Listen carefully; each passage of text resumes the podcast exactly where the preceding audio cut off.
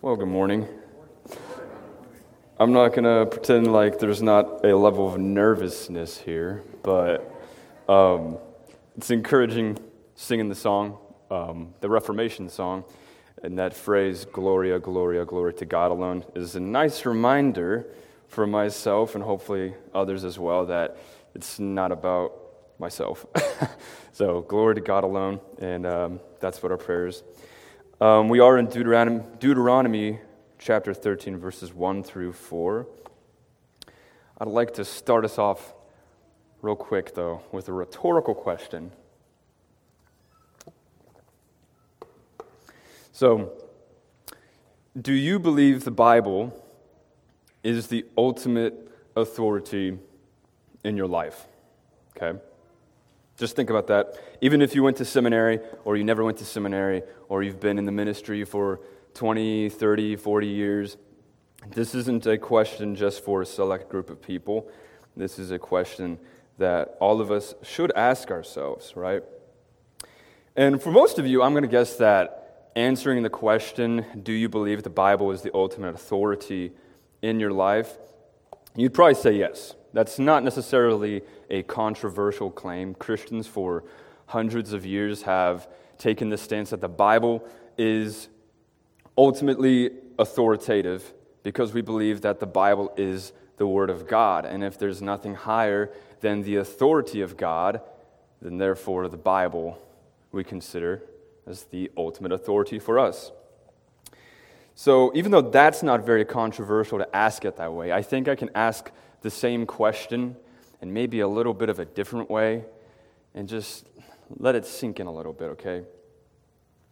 Do you show by your life that you believe the Bible is the Word of God? Okay? Do you show by your life that you believe the Bible is the Word of God? Do we treat the Word of God like it rules every part and every minute of our life, like it should rule all of our thoughts, rule all of our words, rule all of our actions when we choose to marry, when we choose to pick a career, when we choose to go to a school? Do we consider what the Bible has to say about it? Or maybe we just view the Bible as some other book and it just sits on a shelf and gathers dust for a number of years. And as you could imagine, we as Christians are not known to be the most consistent of people. We are walking contradictions. Um, we will admit and say that sin is wrong, and yet, what is the very thing that we are probably better than anything at is sin. Okay? We talk about how this life is not the end, and there's something more that comes afterward, but then if you're like myself, you find yourself living as if this was the only life. Okay? You see, when we say that the Bible is our ultimate authority, we are saying a lot more than just, I like the Bible, or I read it, or I agree with it. When we say that the Bible is our ultimate authority, we're making a worldview claim, okay? So this worldview claim essentially goes like this I'm going to view this world and this life in whatever way that this book tells me to view it and then I will live my life in the way that this book tells me to live it. So it becomes the very lens through which we examine all things things like life itself, concepts like truth or love or justice, concepts like personal identity and who you are, maybe morality and ethics, what's right and wrong what parenting should look like, what the government should look like, it becomes like a pair of glasses that we put on and we view all things through the lens of this book right here. Our problem as Christians is that, as we already concluded, we are sinfully inconsistent with what we profess. We fail to view this world and this life, and even the Bible itself, through the lens of Scripture, through the lens of what the Word of God really means. And we even believe that people should be, that we as Christians should be people of the book, so to say, and we often find ourselves just being people of a particular passage or people of a favorite preacher or something like that. So, my goal today is not to show that the Bible is the Word of God. My goal is that together we could look at this passage and that we might see that the Word of God presents itself as the ultimate authority, which should rule our entire existence, and that it's by that authority of the Word of God that we examine all things, and that there's nothing else on par with it. There's no other authority that matches up with the authority of the Word of God. So, our main point for today is that you must be ruled by the Word of God. You must be ruled by the Word of God. That seems easy enough, probably. So, for some brief context about this passage, um, not everyone has read Deuteronomy. Not a lot of people are used to the book or the layout of it. But in Deuteronomy, you basically read through it and you hear time after time after time after time, God is giving command after command after command after command after command to not commit idolatry, to fear the Lord, to hold fast to Him. And Moses is essentially preparing the Israelites to cross the Jordan, and it's basically their manual. And they're going to have to read this and meditate upon it and be like, this is how we are to live to please our Lord in the promised land. And then in chapter 13 is when God finally gives some specific examples as to ways in which people might be tempted to commit idolatry, ways in which people might be tempted to abandon their Lord to go seek a false God. Uh, so, our first point today is do not be ruled by persuasive and rebellious voices. And that key word is ruled, actually. So, beginning in verses 1 through 2, it says this If a prophet or a dreamer of dreams arises among you and gives you a sign or a wonder, and the sign or wonder that he tells you comes to pass, and if he says, Let us go after other gods which you have not known, and let us serve them. If we stop right there and just examine who we're talking about, okay, immediately you realize that this isn't just like the average run of the mill Israelite, right? Most of us understand that the text talks about a prophet and a dreamer of dreams. Okay? And you don't have to be super brushed up on your Old Testament history to know that they're kind of a big deal. So, this isn't just a king, it's not just a commander. Who do they speak on behalf of? Prophets and dreamers speak on behalf of God. And it's not just any prophet or dreamer, right? It says, a prophet or a dreamer of dreams who arises among you. Now, you could probably think of all sorts of pagan nations that surrounded Israel, right? The Philistines and the Canaanites and Babylon and all these nations. But we're not talking about a prophet or a dreamer of dreams from there. We're talking about a prophet and a dreamer of dreams from the midst of Israel. So pick your, pick your name, right? Isaiah or Moses or Jeremiah or Hosea or Jonah or Elijah or someone like that. If you want a dreamer, pick, you know, Joseph and Daniel. Um, but either way, this is the kind of people that we're talking about. Whoever you pick, this is exactly who we have in mind here in this kind of a passage. We're talking about a prophet or a dreamer, a dreamer from the covenant people of God, arising among them. Now, if we were in Deuteronomy chapter 18, okay, we probably wouldn't be very troubled by the first two verses. And some of you know what I mean, okay? When you think of what is considered to be the standard test for a prophet, most people are thinking of Deuteronomy 18, verses 20, verse 22, when it says, When a prophet speaks in the name of the Lord, if the word does not come to pass, or come true, that's a word that the Lord has not spoken. The prophet has spoken it presumptuously, and you need not be afraid of him. So at this point, if you're just looking at the first two verses of Deuteronomy 13, okay, you're probably not that intimidated, right? Who cares if this is a prophet or a dreamer of dreams? Let them come forth with their sign or their wonder, and if it doesn't come true, they're not of the Lord. And if it does come true, it must have been a word from the Lord. And that's what most of us would probably conclude based on this kind of standard test for a prophet. Except the problem is that God kind of throws us a curveball in chapter 13. Um, It says this, and the sign or wonder that he tells you comes to pass, right? In Deuteronomy 13, it's not that this sign or miracle failed, it comes to pass. Okay? So this isn't just someone claiming to be a prophet or a dreamer. This is someone who really is a prophet or a dreamer. And it should be mentioned that it's not just like the prophecy or the dream is something, something really lame, like pick a card and then I'll show you what card you picked, or hey, you know that loaf of bread on top of your microwave? Yeah, tomorrow there's going to be two less slices, okay? That's probably not what we have in mind here. And I actually think there's some good textual reason to conclude this, okay? This phrase that's used inside Deuteronomy 13, sign or wonder, the way it's used is most interesting. You could the Hebrew words basically just mean sign or wonder.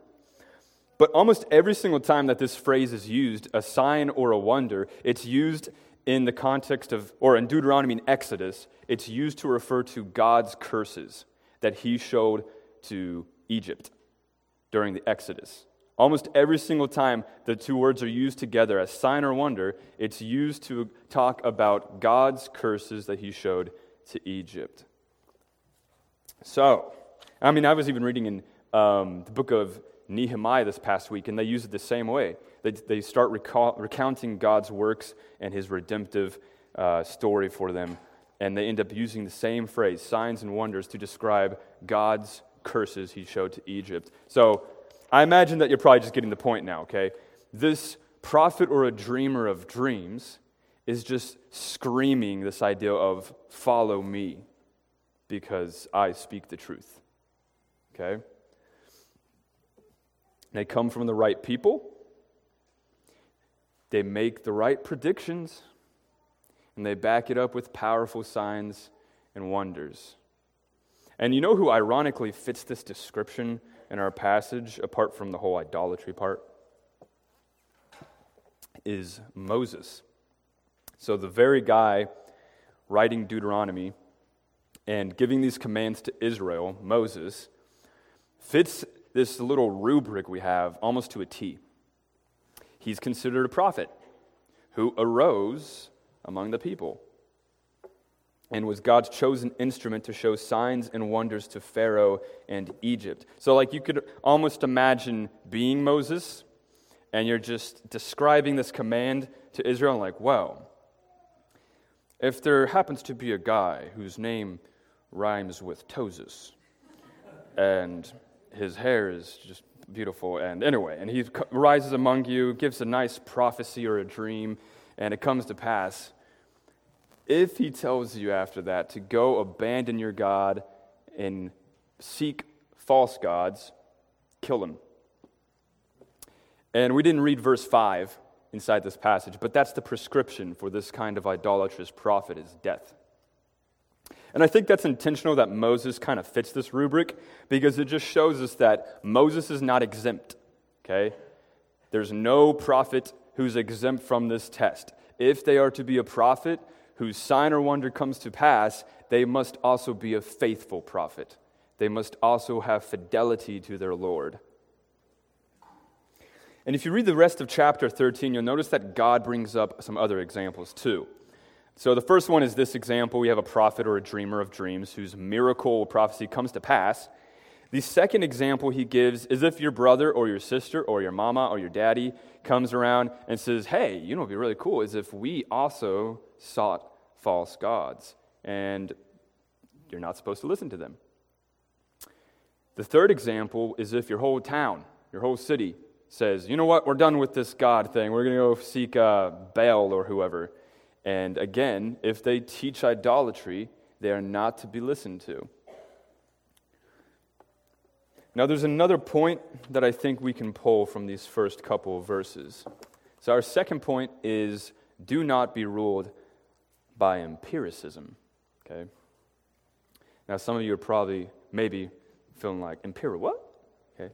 Empiricism, you probably recognize the word. Some of you maybe actually know it. Um, but empiricism you probably recognize because it's related to this word empirical, okay? And it has to do, generally speaking, with observation, with senses and your perception, your five senses. Um, so, the reason I chose this word empiricism is that in philosophy circles, okay, there's a branch of philosophy that likes to talk about how do we know what we know, what's truth, things like that. And there's a school of thought called empiricism. And empiricism likes to make the general argument that our truest knowledge, or where knowledge starts, is going to be with our senses. What we can see, what we can hear, what we can taste, what we can touch. All of these would be what has um, is the avenue for our ultimate knowledge, if that makes sense, okay? And so in our passage, you could probably understand why I chose this word. It's because something is very obviously being witnessed or seen or observed. These signs or wonders are not usually like unseen, right? And again, if we if we recount how the phrase is used for God's curses on Egypt, I mean, just think of a few of them, right? Blood or a river turning into blood, locusts coming and purging an entire land of their vegetation, sores just blossoming on people. Okay, so these are very visual experiences and signs, things that people could see, that people could feel, that sometimes they would hear. Okay, what are we supposed to do that? Okay, their signs and wonders are visual, and they're literally happening right before your eyes in this kind of a, a passage. That this prophet all these signs and wonders are happening before our eyes. If I came up today and I turned the Arkansas River, okay, and I just told you guys, like, hey, um, the Arkansas River is going to turn into blood today, and then sure enough, we go out there and it turns into blood, most of you are probably going to be tempted to, to listen to more of what I have to say, okay? If I, could, if I could pull that off, and I assure you I can't. But if I somehow did that and turned the river into blood, there's going to be a lot of us that would be like, maybe we should listen to this guy because he seems like he knows what's going on or he's got a lot of power, right? There's a lot of power and persuasion. But what are you supposed to do if I said, if I'd succeeded in that, and then I come back up and I said, oh, by the way, let's go follow Vishnu or someone like that? What are you supposed to do? Not listen to the voice of that prophet.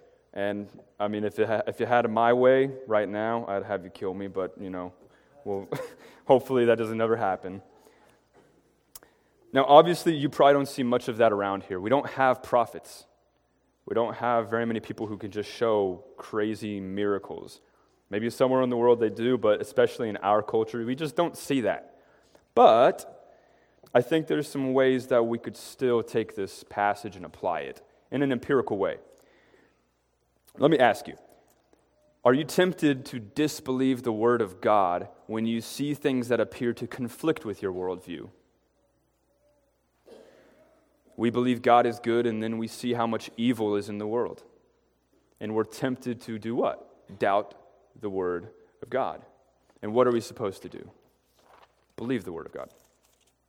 What about if people started using scientific data to push this idea that uh, premarital sex or something like that would be healthy for an individual. And we as Christians stand strongly against this, right? What would you do? Do you believe it because this is scientific data being used? If we do, it means we're ruled by empiricism. But in this passage today, we are called to not be ruled by empiricism. We are to listen to the Word of God and believe it over our eyes. And isn't it interesting that nowadays most people think the exact opposite? Okay. I had a student one time, um, I won't go into too much detail, but basically, this kid and I, we got along actually really well. We had a really good teacher student relationship, but he was a staunch atheist. And I was a Christian. And he started a conversation with me because he saw one of my old school great Christian rap albums in the back of my computer and he was asking what the album meant, so we started discussing. And then he starts making this argument, and this is before school had started, but um, he starts making this argument that he doesn't believe in God. There's no evidence for God, none at all. And he says, he makes this general argument right here, though, and he says, I would believe in God if he showed himself to me. And now, as Christians, we've heard that before, probably from people, and we're tempted sometimes to be like, huh, Like, why doesn't God show himself to people? That's, a, that's interesting. I don't know. Like, how would I say to this guy? Well, anyhow, I don't think he appreciated my response. Um, I essentially said, I don't believe you.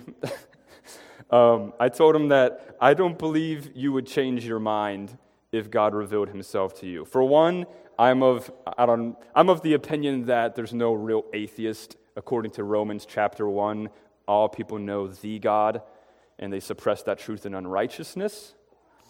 But number two, God already tried that. Okay? God already tried that in the person and work of Jesus Christ, and he revealed himself to men. And if you remember, everyone loved him. They just adored him, and everyone, you know, they bent the knee and they said, Yep, Jesus is Lord and he's the Messiah. And everyone just changed their hearts, except they didn't, right? They crushed him, they pierced him, they nailed him to a cross, they cursed him, they mocked his claim to deity, they mocked his claim to being a Messiah, they hated him. In, in fact, we were reading in John 3 today in our ABF, and it says that men hated the light because they loved the darkness and their works were evil. So this kid was ruled by empiricism, so to say, right? If God shows himself to me, I'll believe it. But in reality, there's, that's not completely true, right? Most people who are ruled or ruled by empiricism in this way are ruled by their hearts. People who in Jesus' time hated him. The scriptures say that Jesus came to his own, yet his own people did not receive him. So, so much for God revealing himself to man and man changing his heart. Do you remember the story inside uh, the book of Luke? It's the story of the rich man and Lazarus. So, remember, Lazarus is this poor man, and he dies. And the rich man, who I don't believe is named, he dies, and Lazarus goes to paradise, Abraham's bosom, okay? And this rich man goes to Hades. And while the rich man is in Hades, he's suffering in torment. And he wants to warn his brothers. He's like, oh my gosh, well, this, uh, this for lack of a better term, this sucks, okay? Um, and so what does he ask Abraham? He asks Abraham if Lazarus can go back and warn his brothers. Listen to this, what Abraham says. It's Luke 16, 29 through 31. But Abraham said, They have Moses and the prophets. Let them hear them.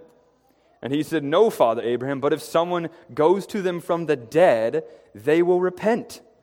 And he said to him, If they do not hear Moses and the prophets, neither will they be convinced if someone should rise from the dead.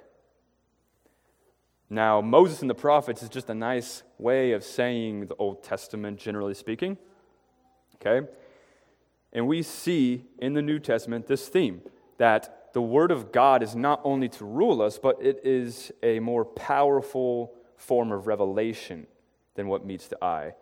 I mean, the fact that Abraham, Abraham has to tell the rich man that Moses and the prophets are to be, to be believed, and if they are not believed, they wouldn't even believe if a dead man came back from, or if a, yeah, if a man came back from the dead, right?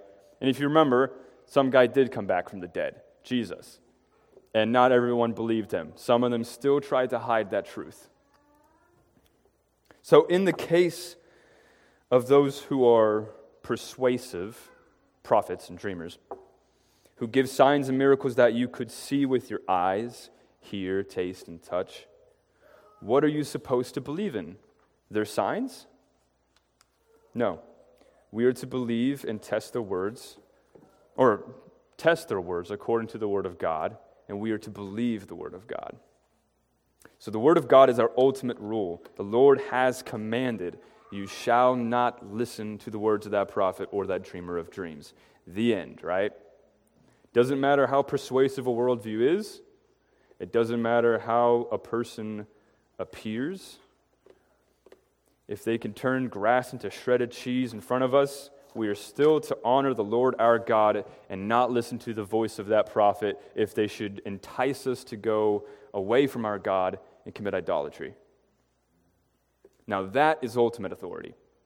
Okay? That's some real authority. The Word of God is so authoritative that it expects you to believe it over the words of any man in any worldview, no matter how convincing. Okay? Our third point our faithfulness to the Word of God reflects our love for Him.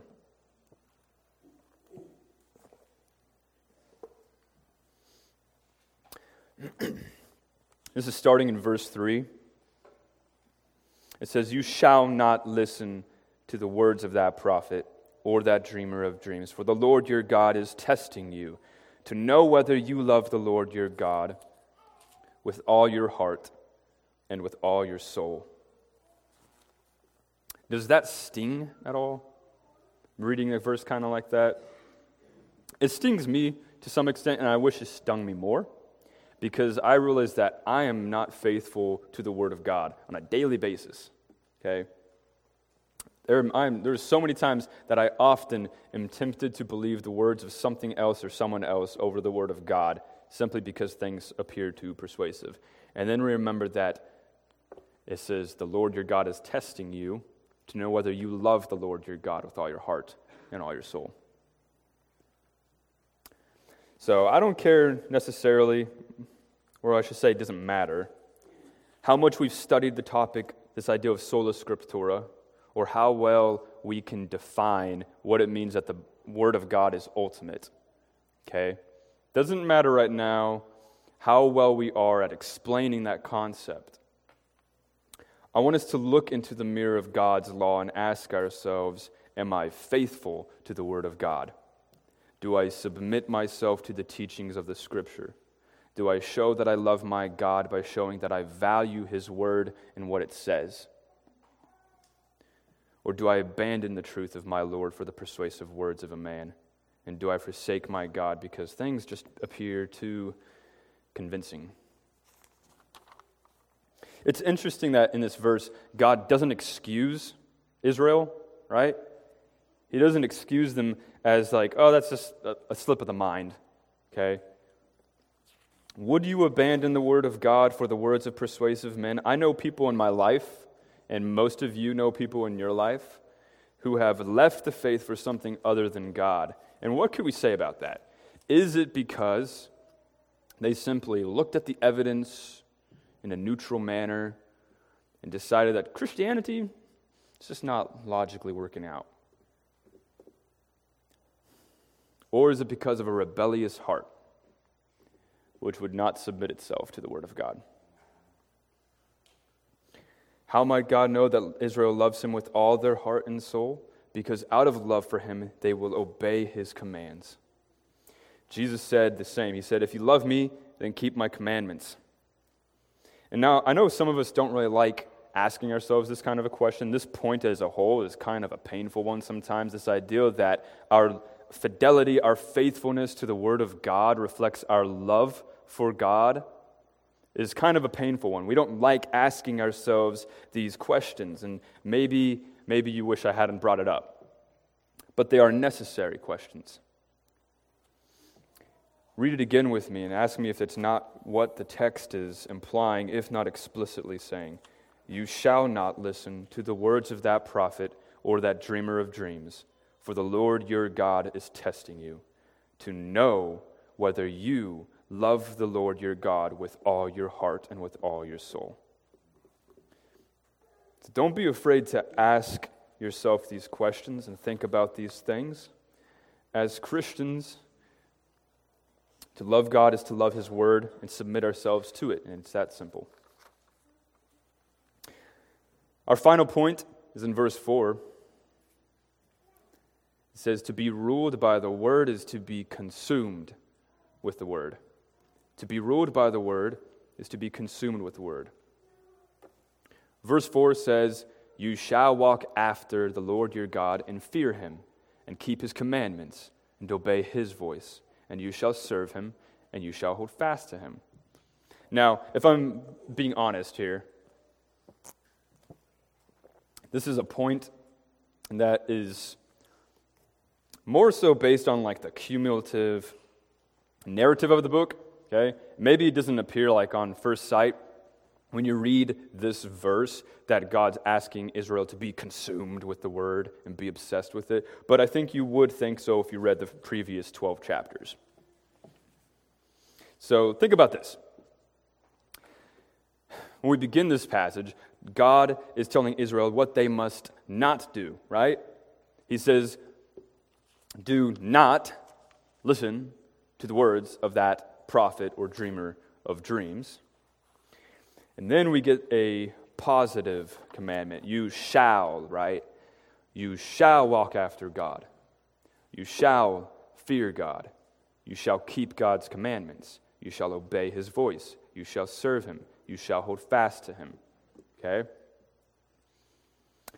It would be easy to just chalk this all up into one command, right? If you're just like reading through the book of Deuteronomy and you read through verse 4, it's easy if like we wanted to give a summary to just be like, oh yeah, general idea is just honor the Lord, right? But it's worded this way for a reason, right? Walking after and fearing God is just what's been repeated over and over and over and over in the book of Deuteronomy. And what are the commandments of God? Those commandments recorded in the book of Deuteronomy and the rest of the law of Moses. So it's not just obeying and following after commandments over here, right? We're talking about obeying the commandments in the book of Deuteronomy, okay?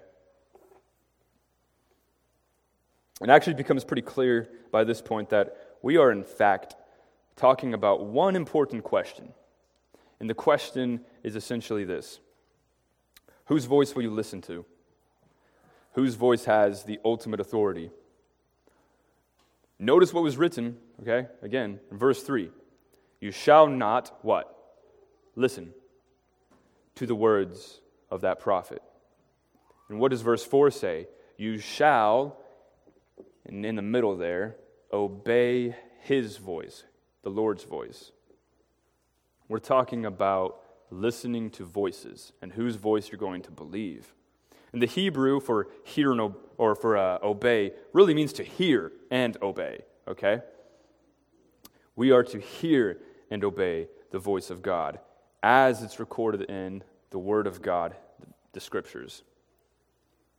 So we are talking about an obsession, being consumed with the Word of God and devoted to our God as a lifestyle and as part of our moral obligation to be faithful to our God and His words. Is reading and knowing the Scriptures a high priority for you? And can I just say this? That love for God and personal holiness is inseparable from the reading of the Scriptures. And I know there might be some arguments here and there. Sometimes we like when we struggle to give the Word of God our attention, we can sometimes come up with all these arguments, right? Well, maybe it's not necessary because not every Christian has access to the Bible. Maybe it's not necessary because um, I just don't got the time. Okay? And we can take all of these arguments over here, and then if we would just put them over here in this imaginary bucket, I like to call it the bucket of irrelevance. Okay.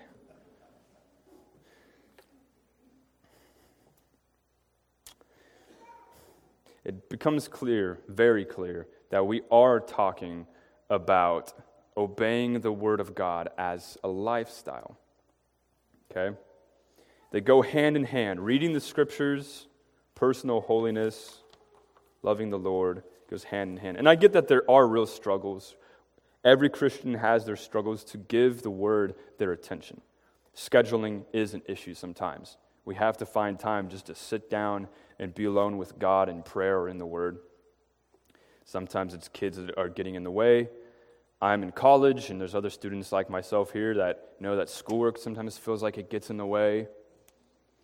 So I'm not just preaching at anyone, I'm preaching at everyone, including myself. That these are real struggles, but I'm going to press the point further anyway, okay? If you would recall back to Deuteronomy chapter 6, verses 6 through 9. This is the same book, right? And these words that I command you today shall be on your heart. You shall teach them diligently to your children, and shall talk of them when you sit in your house, and when you walk by the way, and when you lie down, and when you rise. You shall bind them as a sign on your hand, and they shall be as frontlets between your eyes. You shall write them on the doorpost of your house and on your gates. Does that not sound a little bit obsessive? To be obsessed over the Word of God. We should be obsessed with the Word and the whole Word. If you think about Psalm chapter, or Psalm 1, verses 1 through 2, blessed is the man who walks not in the counsel of the wicked, nor stands in the way of sinners nor sits in the seat of scoffers, but his delight is in the verse of the day on YouVersion. no. no, right? But his delight is in the law of the Lord, and on his law he meditates day and night. He's obsessed with it.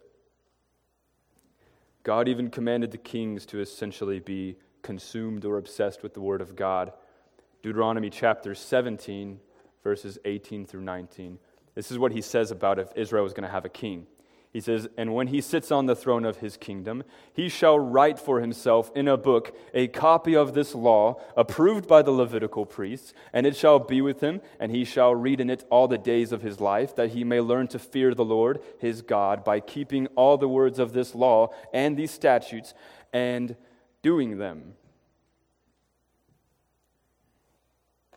The word of the Lord was to rule the kings.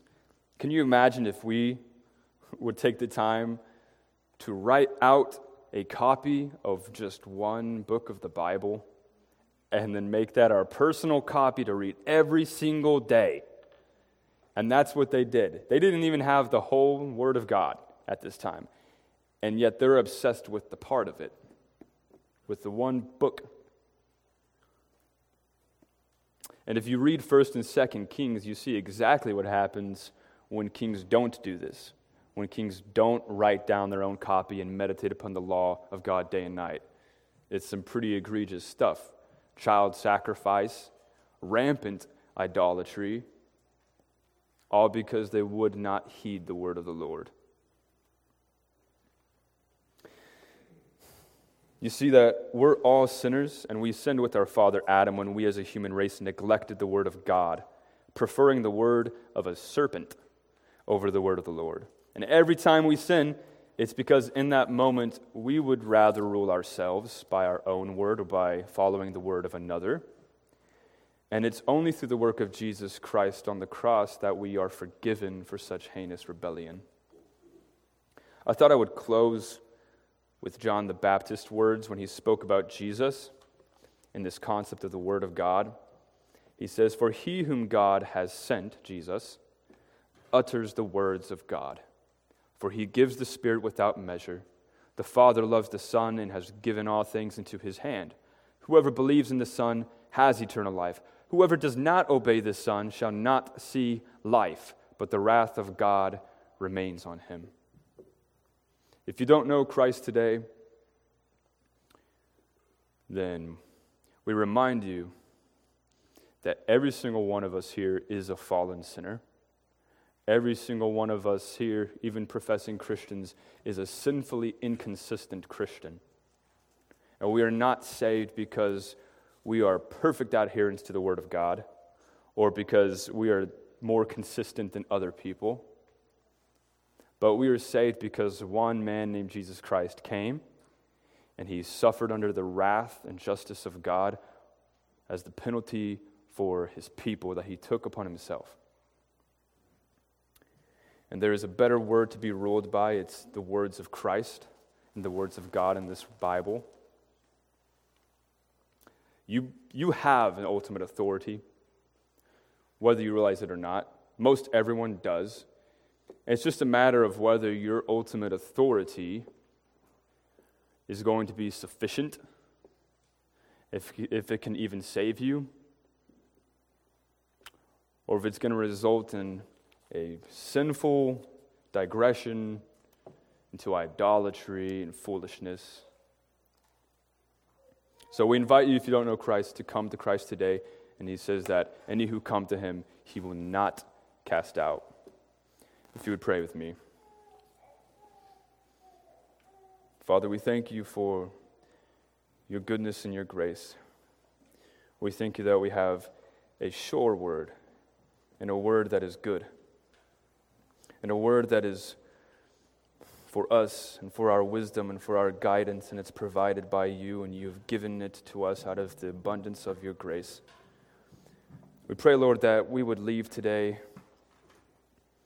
understanding what it means to be a Christian who follows the Word of God, that we would know what it is to submit ourselves to your Word and to live lives which reflect that we believe that to be the case.